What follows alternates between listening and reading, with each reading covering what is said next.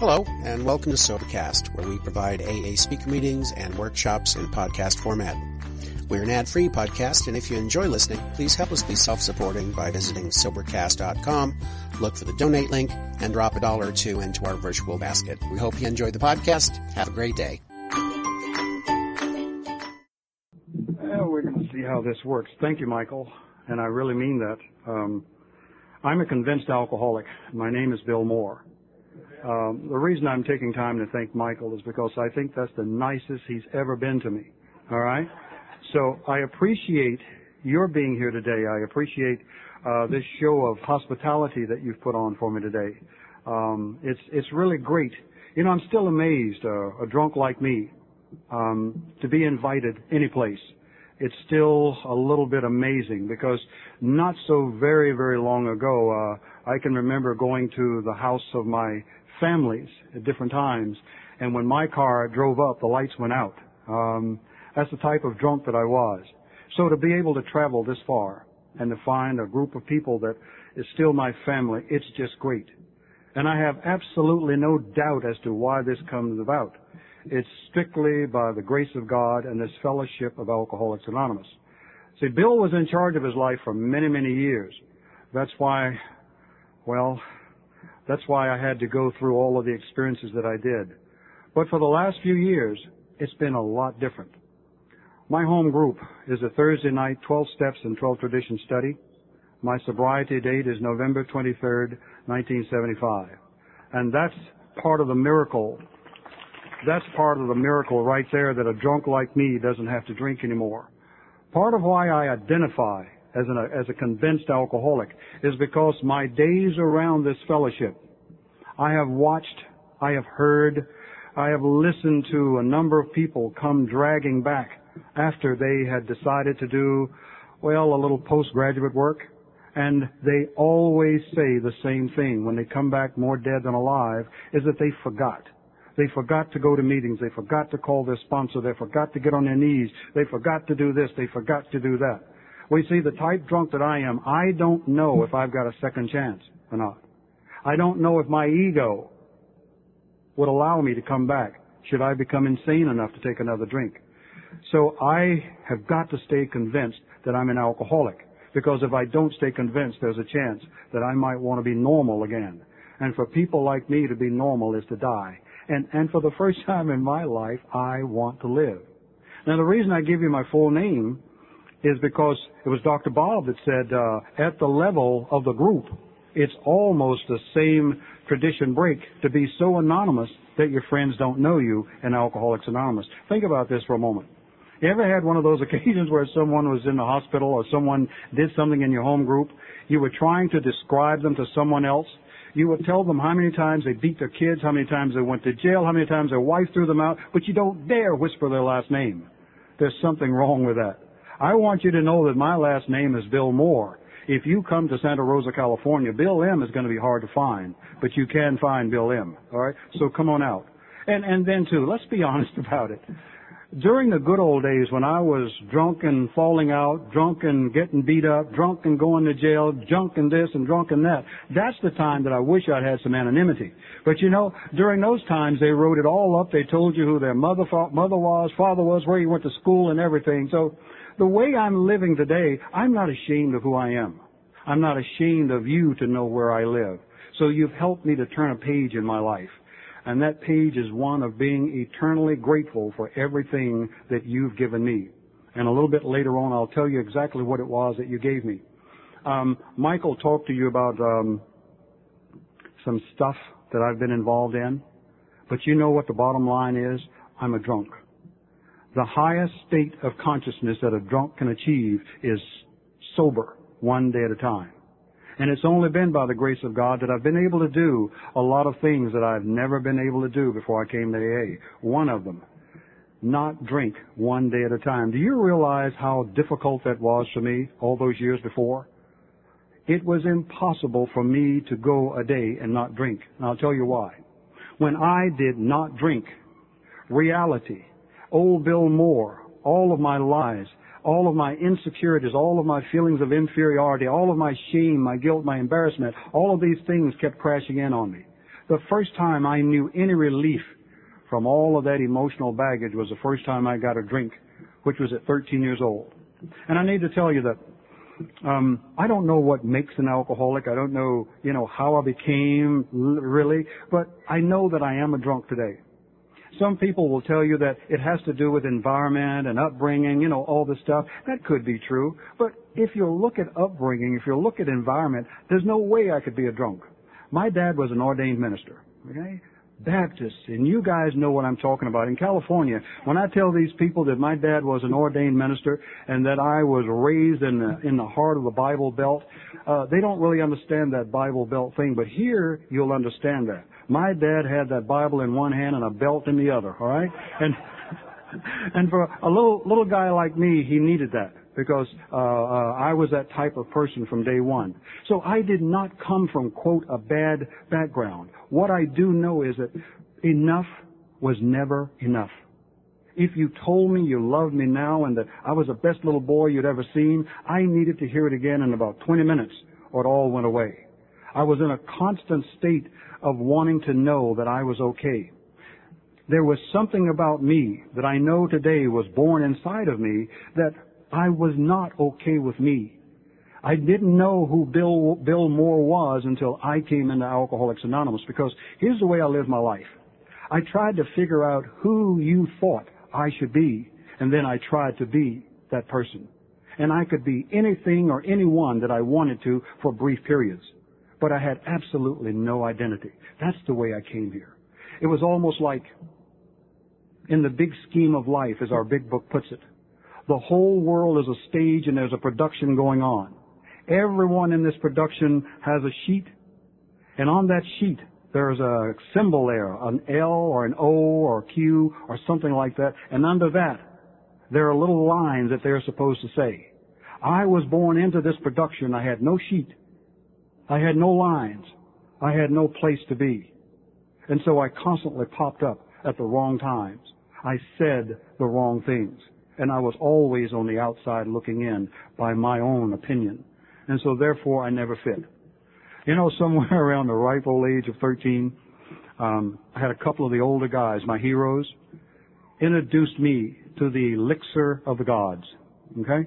It was called Mr. Mac Wine. I was talking to someone here. Where's that other wine connoisseur? There she is. Okay. Here a lot of people want to talk to you about wines that had corks in the bottles and stuff. Real wine drinkers don't have time for corks. We need something we can screw off right quick and get it done. And Mr. Mac Wine is what I was introduced to in an alley in Graham, North Carolina. And it was the reason I needed that shot that night was because there was a girl at the dance. And back then when we went to dances, at school, I know it's probably not that way today, but all the boys were on one side of the gym and all the girls were on the other side, and we sat and peeked at each other. There was a girl there named Betty Jean. My God, she was the prettiest thing there. And I wanted to ask her for a dance, but I was afraid. And I want you to hear my thinking at that ripe old age. If I asked her for a dance, if she said no, I would be crushed. If she said yes, what kind of a girl was she to want to dance with me? Can you hear that double-edged thing that I had going? But anyway, I started across. I looked at her. She looked at me. I chickened out and went out the side door, shaking. There were a couple of guys, my heroes, standing in the alley outside the gym, and they asked me what my problem was. And I told them that I just didn't have the courage to ask this girl to dance. They said, we can help you with that. They wanted to know if I had any money, and of course I had money. They took a quarter of mine and left that alleyway, and it was maybe 5 minutes. One of these guys came back. I need to get rid of this because the show starts now.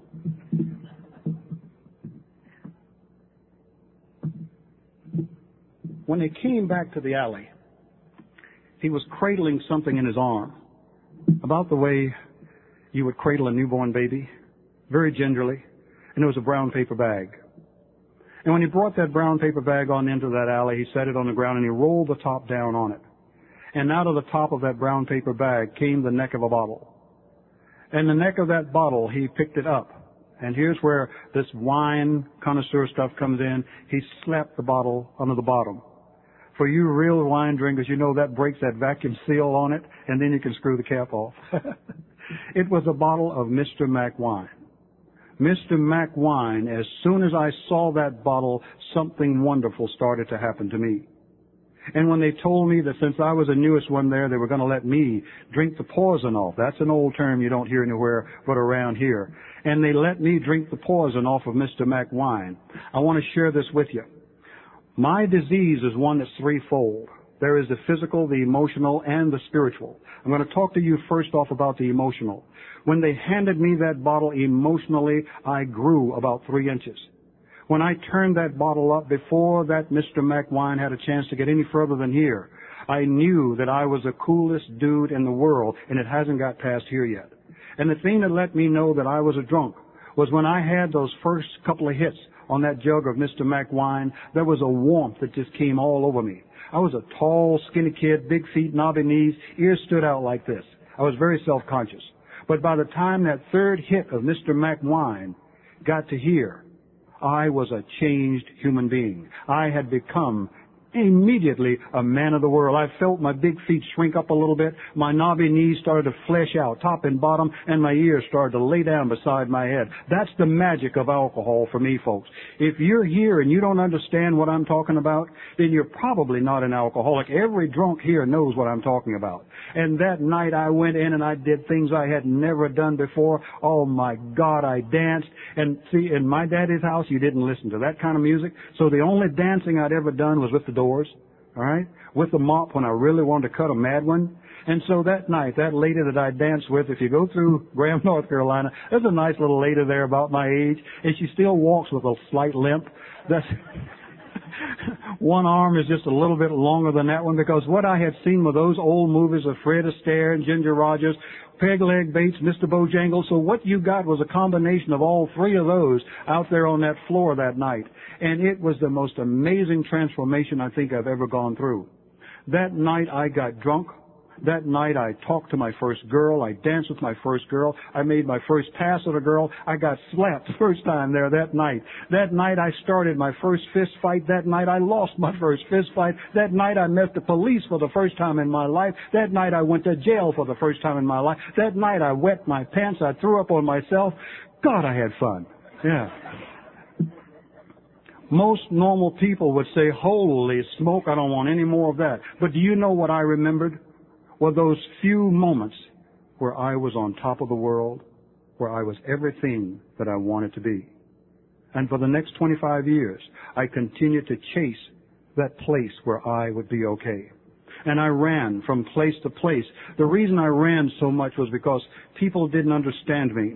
People were baffled by me. I was convinced until I came to AA that people were really envious of me. This is why they gave me such a hard time. Today I know that I was obnoxious. My school teachers all of a sudden weren't smart enough for me. I didn't want to take direction from anyone. I remember my dad telling me that, boy, if you're going to live in my house, you're going to do as I say. You see, my father didn't understand who I had become, and I let him know that. And when I still didn't get the respect and the response that I wanted, okay, God, I'll keep it clean, all right? When I still didn't get the respect and the response that I wanted, I ran away because I knew that my running away would make him suffer, the whole town of Graham. Everyone would suffer when I ran away. Nobody even missed me. But I did my first geographical at 14 years old. I ran away, and needless to say, where I wound up, things did not go well there. I finally came back home, and I talked my dad into signing the papers that would allow me to go into the military. Now, the reason I needed to go into the military is because I'd watched those old movies, and during that time they had those cardboard cutouts where they had Uncle Sam with his beard and that high hat, Uncle Sam needs you, and I knew that if I could get in there, get a submachine gun, about a 50 caliber, no small stuff, 50 caliber, get a bottle of booze in this hand and a few girls back behind me, give me any war, and I would win it for you. And that's what I went in to do. And these people didn't know who I really was. They really expected me to do the same thing that everyone else did. They didn't realize that I was special. They wanted me to get up in the morning same time as everyone else, wear the same uniform as them. So we got off on the wrong foot right away. I made it through basic training and finally made it to Europe. And I was fortunate enough to go into a transportation outfit in Mannheim, Germany. and got a chance to travel extensively all over Europe. I don't remember a lot of it because my third day there I was introduced to Hennessy's Cognac. Class 6 there, you could get a liter of it for 92 cents. This goes back a few years, folks. And, oh, God, you talk about hog heaven. I drove all over the place, and I know there's a God because I didn't kill anyone driving those tractor and trailers all over the hills and valleys of that place. And but even there, I didn't get a lot of understanding. The military had its own set of rules, and they just didn't quite go along with my way of living life. So I would write letters home one time, and I was specialist 5th class. The next time I was specialist 4th class. Then I was PFC, then private. And next time they had to hold my mail because I was in the brig. Bad things kept happening to me. So I finally decided that the military wasn't for me. I needed to get out because they didn't appreciate special guys like me. What I needed to do was to get out of the military, find Miss Wonderful, get married, and live happily ever after. I got out of the military, found her, lied to this lady. I promised her moon, stars. I don't know if we had satellites in 1961 or not, but if we had them, well, I probably promised her a couple of them anyway, because I promised her anything that it would take. She bought it hook, line, and sinker. We got married, and the marriage went along fairly well for a few months, and then she started to make unreasonable demands, you know, like she wanted me to go to work and bring the money home, and I could do a little of that, but the thing that ruined our wonderful marriage was that she was very possessive, and she didn't want any other women in my life. You know, she didn't realize that I was different. I was a special breed of guy. So after my giving her the best 11 drunken years of my life, she booted me out. That's significant because that was the beginning of something that became wonderful. Getting booted out and going through many, many years of hard drinking, and always feeling sorry for myself, but always blaming other people. I had the occasion to have a wonderful lady and my daughter and her son come out to California because I had promised them that I was never ever going to drink again. And so she came out and she brought her son David and she brought my daughter Nikki. Nikki was about a year old then, and I had promised her that I would never ever drink again if she would just come out and give me this one more chance. And she came out, and after about 2 weeks we agreed that I had really been good, and that since I had been that good for 2 weeks, that I proved that I wasn't really a drunk, and that maybe in celebration I could have one beer. And she says, well, one beer, but just one. And she said, I will go and get it. I says, no, sweetheart, I want you to stay here. I will go and get it. On the way to the liquor store to get this one can of beer, see, I'm real smart. I started thinking, one beer is going to cost X number of whatever, but if I buy 6, it's going to be cheaper, and I've only got to drink 1. Now, doesn't that make sense? So I bought 6 king-size beers, drank 1 on the way home, walked in the house with 1. And she could not understand why I kept polishing the trunk of the car. And it wasn't long, I was drunk. And this lady did me the greatest favor. Didn't feel like it at that time. She did me the greatest favor that could ever be done. She looked at me and she just told me that I'm leaving. And I couldn't understand why. And she looked at me and she says, I don't intend for this child to grow up watching you die. Nikki was about, and this is my daughter standing back here, Nikki was about 13 months old at that time. And she took Nikki and she left. And the heartbreak of it was Nikki and I were both crying. Her mother, Betty, was crying. My brother Bear, David, was crying. Everyone was crying. But my tears were, they were mixed. I didn't want to see my daughter leave. But I knew that if she did leave, that if her mother left, that I would be able to drink again. You see, I had reached what my big book called that jumping off place. And it's where I knew that I could not drink anymore. But when they left, I went on the last big drunk that I've ever been on. And I wound up in treatment. Went into treatment on October 17th, 1975. You know that's not my sobriety date. I'll get into the little change there. But that was a turnaround point for me. I had to lose something that meant more to me than anything else, my family, before I could finally say, maybe it's time for you to do something. And I remember being carted off to a public detox, and I had to sit there with those people in their little ragged shoes and their worn-out pajamas that were hand-me-downs, and I had to watch those people as they shivered and they shook, and you know the other stuff that we do like that. And for the first time in my life, I saw me. I saw that I was no different from those other people. See, part of my alcoholic denial was I could always say that I wasn't that bad. I always said that I wasn't a bum, but I was most comfortable drinking with people that did not care who know that they drank. It gave me a sense of being a little bit above to go out and buy a bottle and hang out with the guys in the alley. My sickness pervaded every part of my life. But it was there that I finally got the hint that I needed something other than what was happening to me. The old man that took me to detox, a German guy about this tall named George, and a Filipino guy about this tall named Hal. Only in AA will you run into that. A German guy this tall, a Filipino guy this tall, coming to 12-step, a black guy that wants to die. And between the three of us in the Fellowship of Alcoholics Anonymous, they helped me to see something, and that something they helped me to see was that one day at a time, I could live without drinking.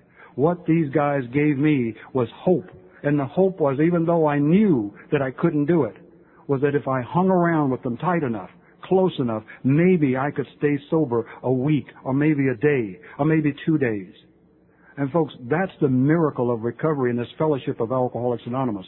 Like with our preamble, to show other alcoholics exactly how we have recovered is the primary purpose for this book of Alcoholics Anonymous and our preamble, to share our experience, strength, and hope.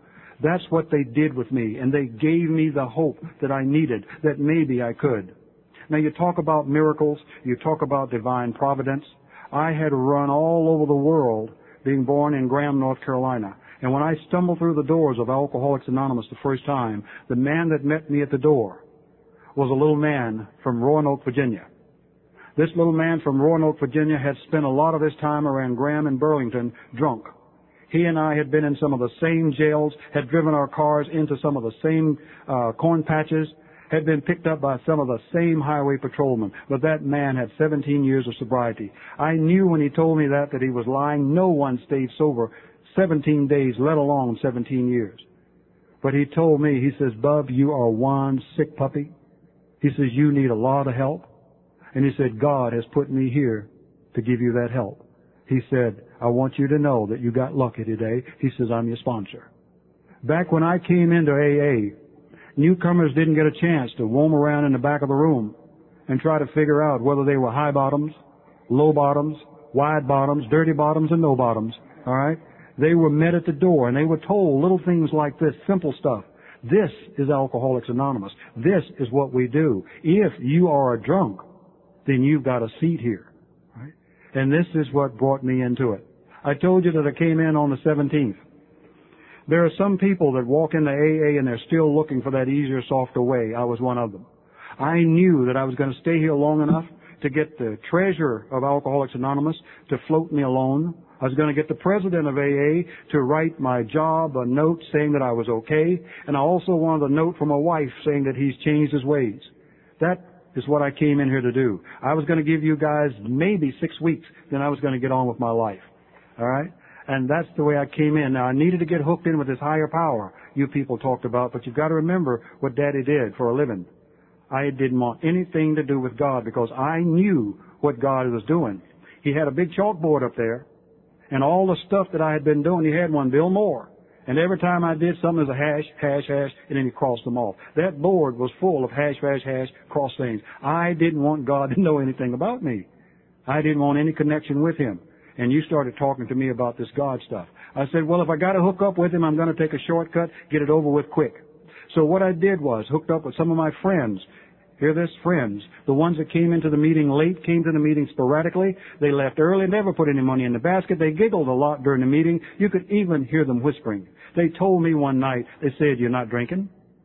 That doesn't mean you got to stop living." And my ears popped right out. You know, old Harold was talking about, this is my sponsor, go to meetings, read your big book, call me, all right? When you're not with me, read the steps, go to meetings. And it just got dull, and I needed a little bit of excitement. I was young, okay? So I hooked in with these people, and they told me how I could bridge that gap to that higher power. We sat there in their house, and we rolled up some of those little no-name cigarettes, and I went on a spiritual quest. But for some silly reason, my sponsor didn't go along with that method, okay? That old boy set me down as soon as he found out about it, and he kept me sitting in one place for 3 hours. And he talked to me about changing seats on the Titanic.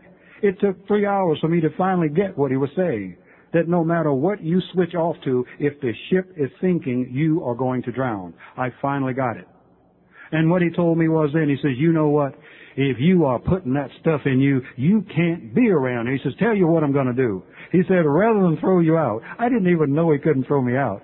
He said, rather than throw you out, he says, I want you to come to 2 meetings a day until I tell you it's okay.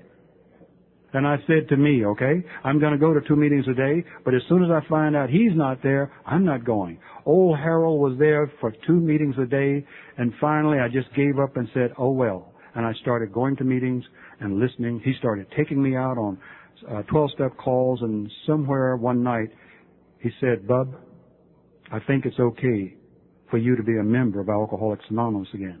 He said, mark this date on your calendar, November 23rd, 1975. That night, he gave me a big book that I usually travel with, but I forgot to bring it this time. It's in a brown paper bag because it's falling apart. But then from that night to this day, I've found my connection with my higher power, my God, the old-fashioned way. I get on my knees, and I talk to him, and I turn my will and my life over. And I'm so grateful for the simplicity that a couple of old guys, a couple of old drunks laid out here for a drunk like me. Can you imagine a bankrupt stockbroker and a shaky proctologist getting together and coming up with something like this? Anyone here that does not believe in God or divine providence, you think about that. Bill Wilson was 6 months sober and ready to get drunk, and instead of reaching for a drink in the Mayfair Hotel there one night, he reached out for another drunk. And the most unlikely candidate in the world was a doctor that had lost it all there in Akron, Ohio. And what Dr. Bob told his wife, Anne, he says, you're putting pressure on me to get me over there. I'm going to go over. I'm going to talk to this guy for 15 minutes, then I'm out of there. Bill and Bob met there in a carriage house at the Seiberling Estate in Akron, Ohio. Dr. Bob, just to get Anne and Henrietta Seiberling off of his back, decided to talk to Bill. 15 minutes. 6 hours later, they're still talking. And out of that came this wonderful thing that you and I have got here. So I don't take this for granted. I don't take it lightly. I know that there's no way that two new drunks can pull something together like this. I believe that Dr. Bob and Bill were the channels, the vessels, that God passed this message on to you and I. And you know, I don't take that lightly, because here's what I remember Dr. Bob saying to Bill just before Dr. Bob died. He said, Willie, we've got a good thing here. He said, let's not louse it up. Let's keep it simple. And that's the message that I try to carry. And that is that we've got a good thing here. Let's not louse it up. Let's keep it real simple. It's simply about one drunk talking to another. The message that I have for you today is that there is hope. I don't care how far down the ladder you have gone, you can stop, get off, and hook into what we're doing, and the sheer force of this fellowship of Alcoholics Anonymous will allow you the freedom that I know, that you know today. But there are no shortcuts. You are not delivered from hell. You're given 12 steps that allow you to walk from hell back into happiness. That's what those 12 steps are all about for me. I don't believe that they're put there to be used if you need them. I think that they are there for people like me. It's the only way out for me. If I could have gotten out of my dilemma any other way, I wouldn't be sitting here today. But I tried those other ways. And since I've been here, the dreams that I dared not dream before are realities. By the simplicity of simply admitting that I'm powerless, and that my life is unmanageable. That was the first step into honesty I'd ever had. And then old Harold helped me to understand why my life was unmanageable. He said, Bub, Your source of power is your alcohol. And he says, you can't see that the more power you try to take, the sicker you get. He asked me a simple question. He says, Bub, and you notice he called me Bub a lot. I think Harold probably called me Bill about 5 times in his life. Bub was his loving name for me. Dummy was when I was being Bill, all right? But when he said Bub, he said, Bub, I want you to look at something. He said, if you take a drink of water, a drink of alcohol, and you pour it into a glass, he said, what shape does that alcohol assume? I said, I'm not stupid. It takes on the shape of the glass. He says, okay, if you put it into a saucer, what shape does it assume? I said, the shape of the saucer. He says, when you put it in you, Bub, what shape do you assume? Harold and I had a lot of deep conversations. He talked, and I said, oh, all right? And that was one of those O's, because that's what helped me to see what happened to me every time I drank. I never knew what was going to happen after that. Then more unmanageability. And in order to deal with the unmanageability, I drank more. And it was a vicious cycle. And do you know when he suggested that maybe I might be a little bit insane, do you know I balked at that? But you see, for you new people out there, I need to be honest with you. When you're sitting around these old-timers, and they start talking to you about some of the stuff that they've done, they're going to tell you how stupid and crazy they were. And if you are a drunk worth your salt, you're going to tell them how stupid and crazy you've been. The minute you tell these old-timers how stupid and crazy you've been, you're going to see them grin. The real old-timers will start to salivate a little bit. And you know why? Because they know they've got you then. Because you have proven to them that you are insane. And they're going to talk to you about maybe being restored to sanity. But you've got to know and accept the fact that you're insane before you can be restored. This is why the old-timers are the backbone of AA. If you read through all of our material, it tells you who the true leaders are in these home groups. It's that quiet assurance of the old-timers that have been through it. And they sit there and they watch and they wait. And whenever you need to hear something, it always pops out of one of those old-timers. And in 3, you ask me to make a decision. You ask me to make a decision to turn my will and my life over. And if you're anything like me, I was not going to turn over everything that was Bill Moore and, as our 12 steps and 12 traditions say, become that non-entity, the hole in a donut. But this is where Harold and sponsorship helped me. He said, Bub, what are you hanging on to? He says, have you got a big bank account? I said, no. Have you got a car that's worth anything? I said, no. Are you married? I said, no. He says, what have you got? I said, nothing. He says, well, what do you want to hang on to? I said, oh. He talked to me about shame, resentment, anger, embarrassment, guilt.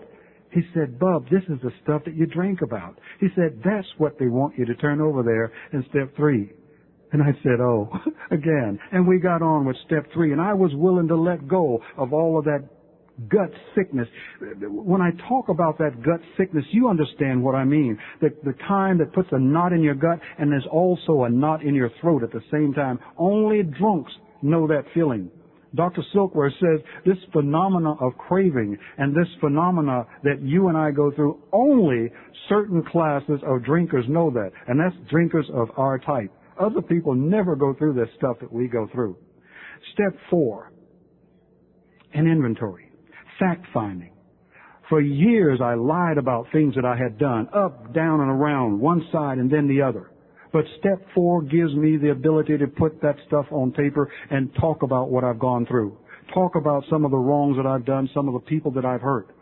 Step 5 is about being willing to talk to my sponsor, my higher power, and myself about this. And the reason I need to talk to my sponsor and not just God about it is because my ego does not like to be put down.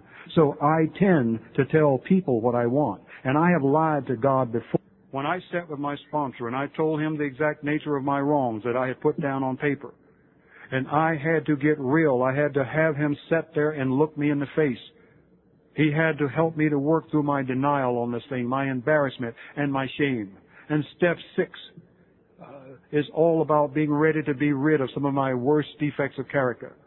Step 6 helps me to really recognize what a sick human being I was all about. And you might think that after going through step 6 and becoming ready, entirely ready to have God remove these defects of character, you might think that would be it. But they put in a step 7 because they know that people like me, I'm going to try to hang on to some of those things that are really shameful and embarrassing.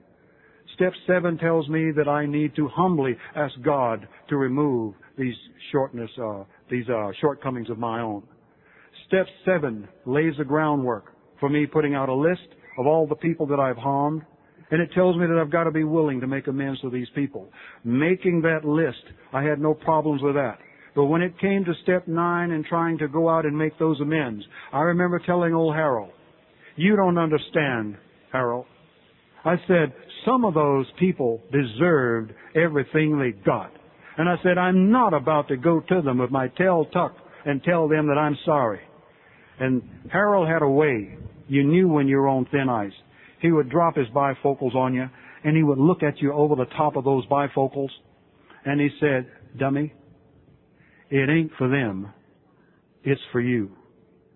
And I said, "Oh." Because what he helped me to understand was that I needed to clear away the wreckage of my past. These people, honestly, when I went back to see some of them, they told me, "We had forgotten about you. We thought you were dead. Most of us wished that you were, but we knew that you were crazy." People had dismissed me. But by going back and facing my past and getting it out of the way, it gave me the most important thing I've got. And that is today, right now. You know that today I can get an envelope of any size. I open it right up. Did you ever get envelopes, especially manila envelopes, and couldn't open them up? Didn't know what was in it? Do you remember having knocks on the door and saying, "Oh my God, wonder who it is"? You can tell a good drunk. Go to their front door or one of their front windows, and you'll see that a corner of the blind or a corner of the shade is going to be turned up just like that. My shades and my blinds are all straight now because I open the door and I can look out. When my phone rings, I just pick it up and say, "Hello," you know? My life has been brought around in front of me by the grace of God and these 12 steps. Step 10 tells me that after I have cleared all of that wreckage away, that on a daily basis, I need to keep my ego intact. I need to constantly check my motives. I need to check me out on a daily basis. I've cleaned this house. I've got all of that garbage out of the way. But if I'm not careful because of my ego and who I am, I can create more garbage as I go along. So step 10 is what allows me to stay in right now and in today. Step 11 says if it's going that good, you've got to remember what keeps it going that good. Conscious contact with my higher power, whom I choose to call God, is what keeps my life running smooth. When I get up in the morning, my first thing, especially at my age, when I realize that I am breathing in and out, I am happy. And I say, "Thank you, God, for another day." All right? That starts my day. God has fulfilled His wish for me and my dream. Now it's time for me to get busy and live that day. Step 12. Having had this spiritual awakening as a result of these steps, we tried to carry this message, not my message, not your message or their message, this message as it is contained in the book of Alcoholics Anonymous, that I tried to carry this message and practice these principles in all of my affairs. And I want you to look at it. We come to the end of this thing in step 12, and it tells us to practice these principles in all of our affairs. Step 12 is something else, too. The theme of it is the joy of living, but it's also about giving something away. And this is where you've given me the ability, by your confidence in me, to serve as your coffee cup washer, to be the ashtray dumper in the home group, to become the greeter in my home group. You trusted me to do that. In my old home group, it became my group. When they allowed me, when we were redoing the carpets and things, they allowed me to paint the baseboard around there. It became my fellowship. And I hope you hear what I'm saying. They allowed me to work and earn the right to be a part of that fellowship. It became mine. And I would do anything to protect it. Step 12 also opens up the door to something else. It's about getting outside of me a little bit more. It's about serving the group. And then after serving the group as a group secretary and as a general service representative, I had the opportunity to share with my district as a district committee member, then a district in California, North Coastal, we've got district committee member chairs, and then I was elected to the area committee as the assembly coordinator, then the area chair, and the thing that blew my socks off was when I was elected the delegate to the general service conference. Panel 33, 1983. I want you to hear real clearly. that when you voted me in, something happened that day. The first thing I felt was fear. Oh, my God, what have I gotten into? And I want you to hear the magic word, I. What have I gotten into? Immediately, I was all by myself. And what I said, secondly, is, wow, I have arrived. When I arrived at that General Service Conference, I went there with my chest poked out, head swollen beyond the capacity for most doors, and I went there to straighten those people out. But here again is where the old-timers come in. There was one of the old-timers there attending that conference. And what they call those first-year delegates was new ones, all right? You've got the old ones and the new ones. And I went in there as that new one, and what he did with all of us that first day is he took us out the 42nd Street side of the Roosevelt Hotel in Manhattan. Early April, it's still cold. We walked out of the door, came out of the tunnel and out of the door, and he just stopped, and he didn't say a word. If any of you have been around Manhattan, the big cities where it gets cold, what we saw across the street on those grates in Manhattan where the warm air comes up, vents for the subways, was a group of people, some of them wrapped in plastic, some of them wrapped in cardboard. And they were laying there to stave off the cruel winters of Manhattan. And occasionally you would see a corner raise up on one of those, and they would pass that telltale brown paper bag with the top rolled down. Not a word was said, but it was almost you could hear a hissing sound as those inflated egos were deflated. Because when I watched a group of drunks laying on those grates, passing that same bottle that I got started with, it helped me to realize why I was there. It was almost like going to the old ballpark when I was a kid. We never had the money to get in, but we would peek through the openings in the planks and the knot holes. When there was a tight play, they would take one of the guys and let him stand on their shoulders to look over in there and tell them what was happening. I felt like Alcoholics Anonymous had allowed me to stand on their shoulders, to peek into that arena of general service, to get a picture of what was really happening so that I could come back and give you a play-by-play. The play-by-play is simply this. We've got a good thing going here. Let's not louse it up. Let's keep it simple. Because the thing that I knew, I found out at that conference, is that that day and this day right now, there's some drunk not very far from here that's dying, that's stumbling, staggering, that's wanting a different way of life. And they will never find it unless rooms and meetings like this, unless people like us are out there to put out that hand to help those people.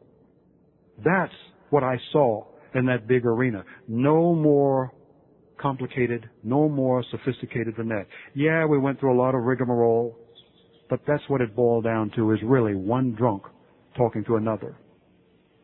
I was fortunate that during the time that I went, people like Dr. Jack Norris, Milton Maxwell, Mike Alexander, these people were still very active in the conference. Lois Wilson was still alive. I had the chance to have dinner with Lois a couple of times. Lois served as tea at Stepping Stones in 1983. Lois was spry right up to the end. There's been a lot of good things that's come in my life since I've become involved with this fellowship and willing to give just a little bit back. And I need to tell you now that there is some selfishness in everything that I'm doing. Because there are two little boys standing over there right now that Grandpa has probably given a gift. And if that gift comes to fruition and they're stumbling someplace, I certainly hope that the hand of AA will be there for them, just as strong, just as vital as it was the day that I walked in. So this is why I like this thing about this primary purpose group, because it is every alcoholic's primary purpose to stay sober and reach out to another drunk. That was Bob and Bill's dream. You know, while I'm on that, I need to share with you. I hear some people complain a little bit about some of the new people coming in. They talk about people coming in from spin drives and halfway houses and things like this. Yeah, they're coming in. And they say they come in mixed up, and they come in confused, and they come in belligerent. Every drunk I've ever seen, I don't care where they come from, they come in belligerent, confused, and mixed up. And all we've got to do with those people is give them the same tough love that we've got. I remember when they first started coming in, and I wanted to just corral them all up, get a stick, and beat them into submission. And then my sponsor said something to me. He says, Bub, How would you respond if someone told you what you could not do and could not say? And all I could say then was, oh. He said, if you see someone that needs to be talked to, take them out. Buy them a cup of coffee. Give them a lot of love and a little respect. And tell them the way you see things. And for the last 20-some years, I've been doing that. Most people don't want to hurt AA, but a lot of people don't know that they're hurting AA. And what I owe that person is the same love that I got, because I was belligerent, hard-headed, and I insisted on doing things my way. If people hadn't loved me enough to get me healthy, I couldn't be here with you today. Life is so good. That's my mantra today, that life is good. You've given me so much. In some of my getting around, I was at a meeting last year. We talk about carrying the message. It's easy to see what it's like to carry the message to a different group here. But for many years, I've been going to China.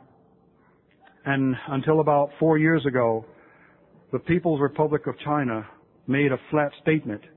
We don't have an alcohol problem. And what they told me was this. They said, if someone gets drunk, we will have a member of the party go to their house, talk to them.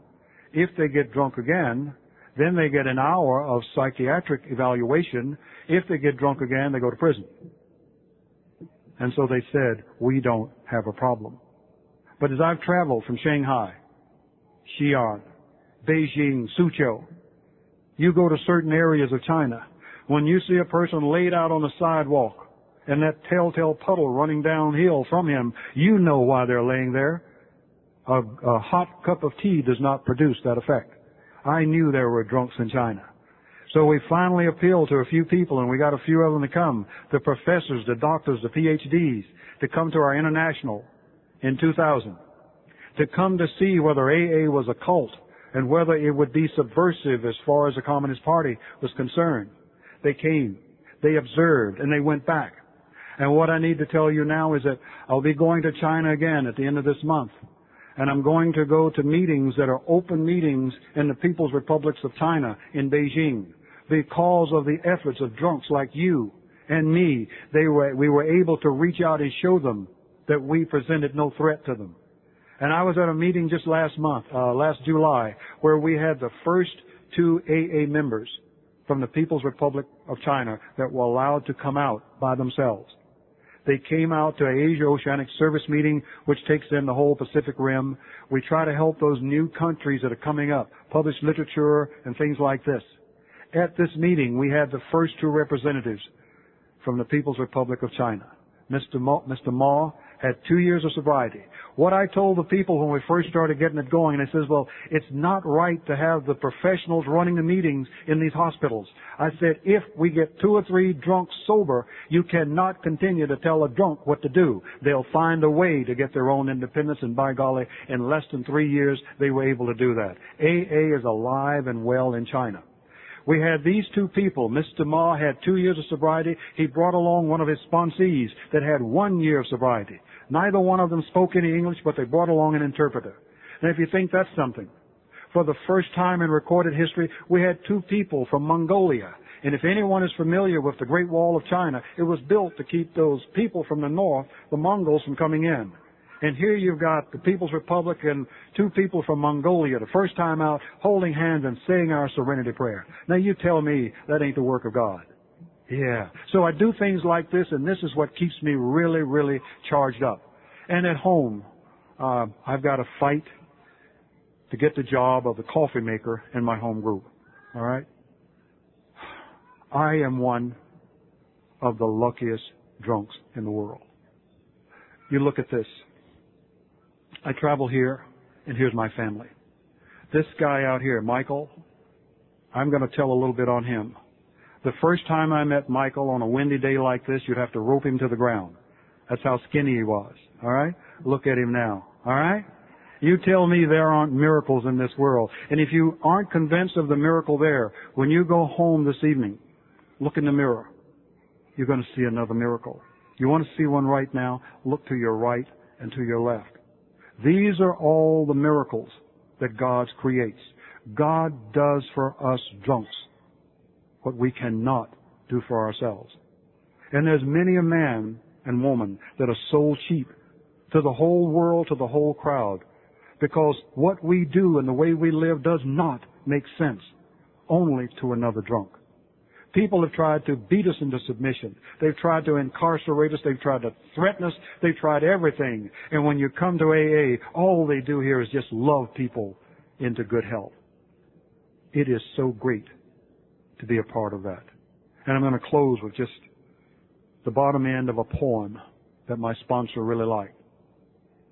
And it talks about people not really understanding the soul of a drunk and how being touched in the right way makes all the difference in the world. We travel along, we have our glasses of pottage, we have our glasses of wine, and we're going, and we're almost gone. But the master comes, and the foolish crowds never can quite understand the change that's wrought. And the thoughtless crowds never can quite understand the change that's wrought simply by the touch of the master's hands.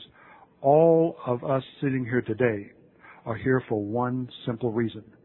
We've been touched by the master, but the master has given us a job to do. The job that you and I have is to share this message with other people, to get out, to talk to people, to love people, to stop judging, to just be one of these drunks. And for that, I am very, very grateful. Now, what you've given me, just my life, the best life I've ever had. So thank you for sharing your day with me.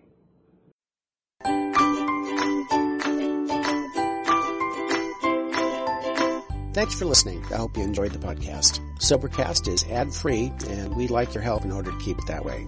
So if you'd like to help us be self-supporting by pledging $1 to a month, visit SoberCast.com and look for the donate links. Thank you very much.